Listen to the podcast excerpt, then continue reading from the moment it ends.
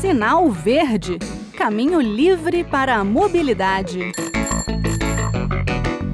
Olá, eu sou Bruno Lourenço e este é o Sinal Verde, o espaço de mobilidade da Rádio Senado. Hoje damos sequência ao programa da semana passada sobre carro elétrico.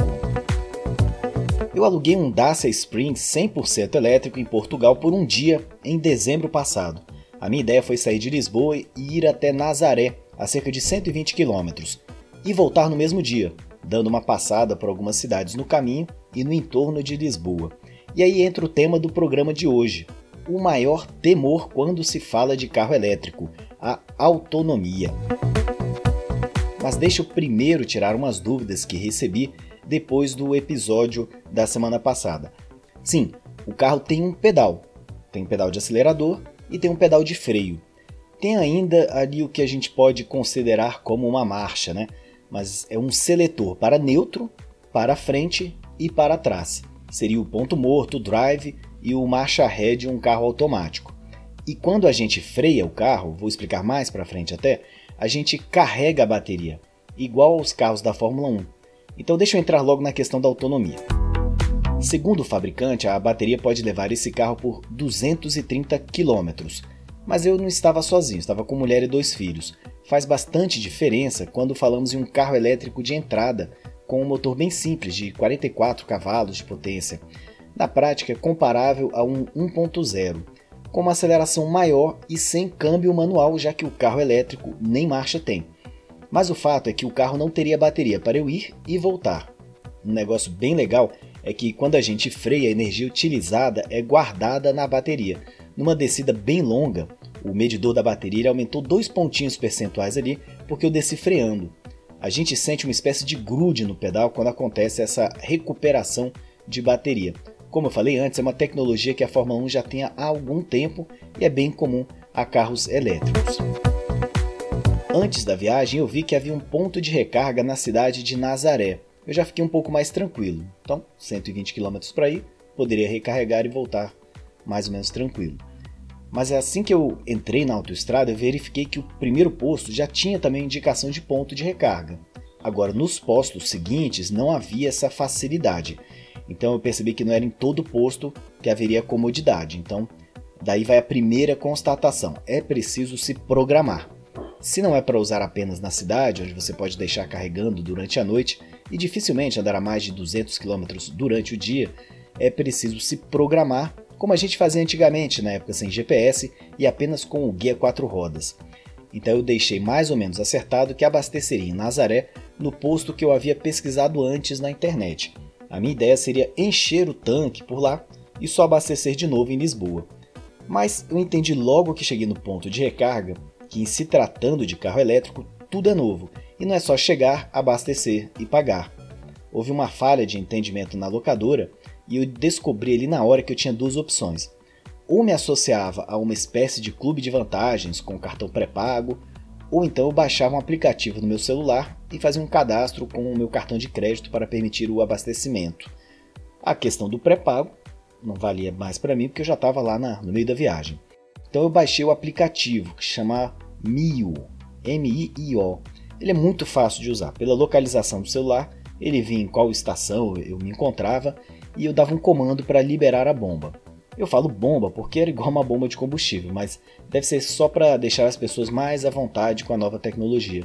O que podia ser apenas uma tomada, um plug, enfim, não precisava ter o formato da bomba que despeja gasolina, álcool ou diesel nos carros a combustão. E esse ponto de recarga em Nazaré não era propriamente um posto de gasolina. Na verdade, era uma espécie de totem no estacionamento de um McDonald's. Tá aí uma outra grande vantagem de veículos elétricos. Não tem aquele risco todo de lidar com material inflamável inerente aos postos de combustíveis e tampouco o cheiro que fica nas mãos. Eu vi inúmeros totens desses em Lisboa, em estacionamentos públicos, estacionamentos de shoppings, de mercados, lojas de conveniência eu imagino que seja muito baixo o custo para a implantação dessas estações, incomparável com o investimento de um posto de gasolina. Bem, uma vez resolvido o problema de como abastecer, foi só encaixar a bomba no ponto de abastecimento do carro e dar o comando no celular para encher. Aí veio meu segundo grande temor: Vou ter que esperar por horas para a carga? E a resposta foi bem positiva. Entramos na lanchonete para um lanche, banheiro, etc. e deixamos o carro abastecendo. No total foram 13 minutos e 25 segundos, 7 kWh de carga, cerca de 20% do total do tanque. A bateria que tinha descido para menos da metade voltou ali para os 60%.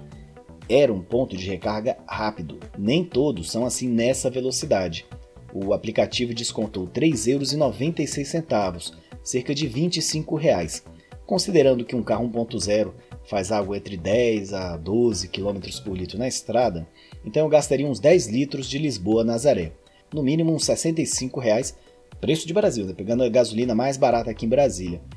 Só que lá em Portugal, a gasolina o diesel era uns 10 reais o litro. Então, ponto para o carro elétrico em termos de custo. Compare só, né? Gastei cerca de 25 reais quando se eu fosse botar um combustível tradicional, acredito que fosse passar de 100 reais ali por esse pedaço do tanque, né? Só que tem outra coisa. Eu podia ter pago ainda menos na eletricidade se eu tivesse aderido lá atrás naquele cartão pré-pago, que é oferecido pelas concessionárias e que depois eu até vi que tinha uma do lado da locadora de automóveis, né? As próprias companhias de energia elétrica lá de Portugal têm esses planos lá com cartão pré-pago. Ou então, eu podia optar por abastecer fora do horário de pico. Imagina, pagar R$ 6,50 no litro da gasolina durante o dia e R$ 4,00 à noite. É mais ou menos isso o que acontece com o carro elétrico.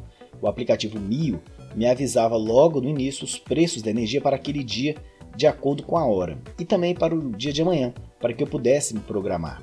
Então eu paguei, por exemplo, 0,57 euro pelo quilowatt-hora ali em Nazaré, mas depois eu paguei 0,71 em um outro posto na autoestrada e mais tarde eu paguei 0,50 no mesmo quilowatt-hora num estacionamento em Lisboa, sendo que neste último ponto não era de recarga rápida, né? então eu levei 50 minutos para encher 5 kWh, sendo que, para recordar aqui, eu levei 13 minutos para encher 7 kWh lá em Nazaré.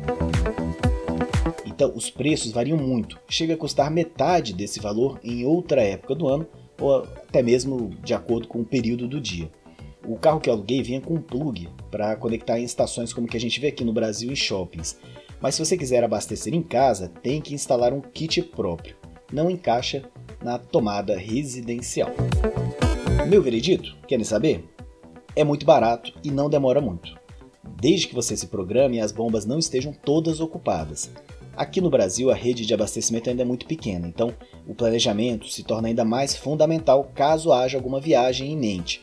Na Europa, eles calculam o deslocamento médio de uma pessoa com seu carro particular em torno de 30 km por dia. Daria para você usar o carro umas 5 vezes antes de ter a necessidade de completar a carga. E na hora de abastecer, você gastaria um quarto ou um quinto do necessário para um carro a diesel. Isso se você utilizar os postos na cidade. Se a eletricidade vier na própria casa, eu calculo que seja ainda mais barato. Eu li várias queixas de usuários sobre os preços do Mio, dizendo que é proibitivo abastecer fora de casa. Uma associação de defesa dos direitos do consumidor corroborou essa impressão e afirmou que o elétrico só compensa se o consumidor português abastecer em casa fora do horário de pico. É que vários subsídios foram sendo retirados nos últimos anos e os aumentos estão vindo. Em janeiro mesmo já vieram novos reajustes, mas os números que essa associação apresentou são bem mais altos do que os que eu encontrei lá nos postos. Então, talvez em outras regiões de Portugal o valor seja bem mais alto, eu não sei. Para mim, foi muito mais barato do que o diesel. Como eu falei, né, questão de até 5 vezes mais barato. E trazendo aqui para o Brasil, o portal Mobialto fez uma estimativa do custo para a cidade de São Paulo e concluiu que para andar 100 km, um veículo elétrico gasta cerca de R$ reais, enquanto um carro a combustão precisa de 70 reais. Viu também como há uma diferença bem grande? O maior problema, sem dúvida, é em relação ao custo inicial do carro.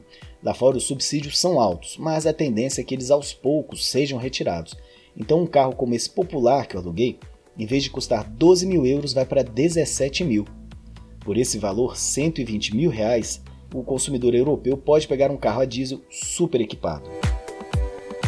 Aqui a expectativa é pela chegada do Renault Kwid elétrico, o equivalente ao meu Dacia Spring português, ainda neste ano, 2022, para brigar pelo posto de carro elétrico mais barato com o da Jack Motors, ali pela faixa de 150 a 170 mil reais. É muito dinheiro. É inegável que o custo de manutenção de um carro elétrico é bem, bem mais reduzido. Quem já trocou as lâmpadas de casa por modelos a LED viu a economia que isso representa no final do mês. Investimento que pode se pagar ao final de alguns anos, dependendo do tanto que a pessoa gasta ali com eletricidade em casa ou, como a gente está falando aqui, no automóvel. Bem, eu termino aqui o sinal verde sobre essa experiência de passar um dia com um carro elétrico. Além de vantajosa do ponto de vista da economia, não deixei barulho nem fumaça por onde andei. E a direção do carro é muito, mas muito confortável. Minha família gostou também e acredito que daqui para frente, se houver opção, o motor elétrico já sai na frente. Espero que tenham gostado do meu relato. Se quiserem comentar, pedir mais explicações, o nosso e-mail é radio@senado.leg.br e o WhatsApp da Rádio Senado é 61 98611 9591.